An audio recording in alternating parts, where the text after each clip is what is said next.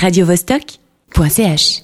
Nathalie, aujourd'hui tu nous emmènes dans la cité des amoureux, la ville romantique par excellence, Venise, avec deux auteurs, Tiziano Scarpa avec Venise est un poisson, donc deux S, et Mathias Choquet et ses trois saisons à Venise. Venez deux, trois jours à Venise. Ici, on oublie tous ses soucis. Je me lève le matin à 6 heures pour perdre le moins possible de la journée. Et chaque jour, je soupire. Déjà sept semaines de passé, déjà huit semaines. Oh non, il nous faudra bientôt rentrer et nous n'aurons rien vu. Vous m'envoyez un livre pourquoi au monde devrais-je lire un livre ici? Réfléchissez, là, dehors, il y a Venise. Mathias Choquet, un écrivain suisse, passe plusieurs mois en résidence dans la cité des Doges.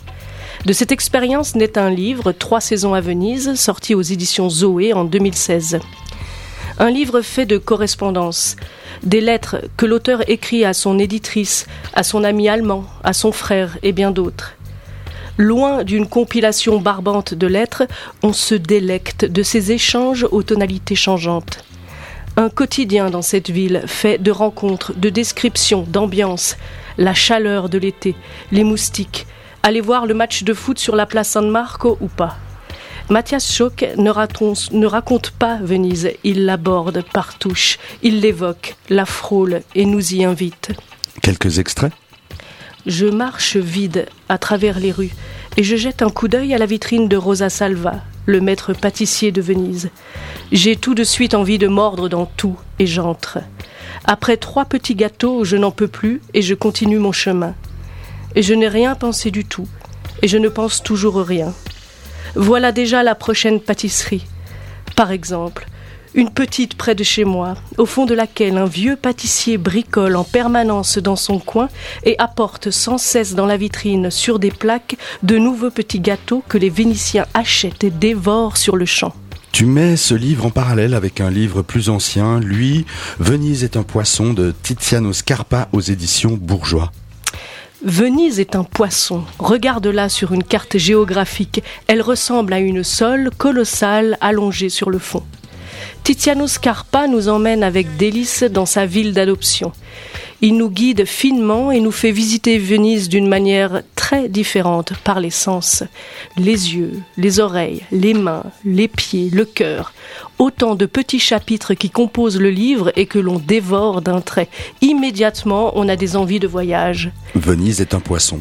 Nous fait découvrir cette ville avec des dizaines de petites anecdotes où s'embrassent les amoureux? Une statue sur la place, l'origine d'un mot, d'un plat, le secret des masques. Autant de secrets que l'auteur révèle avec beaucoup d'humour et de délicatesse. Pourquoi nous parler de ces deux livres précisément? Il y a un attend sur Venise? Oui, on peut lire euh, des tonnes de livres sur Venise, des romans, des intrigues et tout autant d'auteurs, que ce soit pour louer ou critiquer cette ville d'ailleurs. C'est le hasard qui m'a fait rencontrer ces deux livres, et j'ai trouvé un point commun entre ces deux auteurs, celui d'un état intérieur que la lecture de ces livres provoque. Dès les premiers mots, on se sent bercé. On monte sur une embarcation, une gondole, et on flotte le long des mots en regardant les paysages, les coutumes, les particularités de cette ville.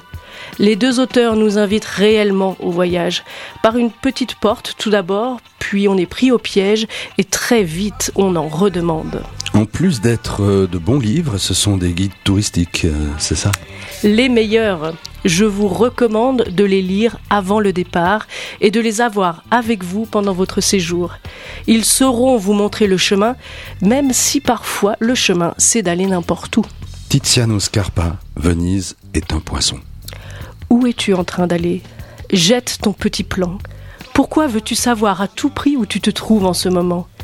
D'accord. Dans toutes les villes, il y a presque toujours un panneau avec un point coloré, une flèche sur le plan qui t'indique avec éclat Vous êtes ici. À Venise aussi. Il suffit de lever les yeux et tu verras beaucoup de panneaux jaunes avec des flèches qui te disent Il faut que tu ailles par là, ne te trompe pas. À la gare, vers Sor Marco, à l'Academia. Laisse tomber, snob-les même. Pourquoi voudrais-tu lutter contre le labyrinthe? Seconde-le pour une fois. Ne t'inquiète pas. Laisse la rue décider seule de ton parcours et non pas le parcours choisir ton chemin. Apprend à errer, à vagabonder. Se perdre est le seul endroit où il vaille vraiment la peine d'aller.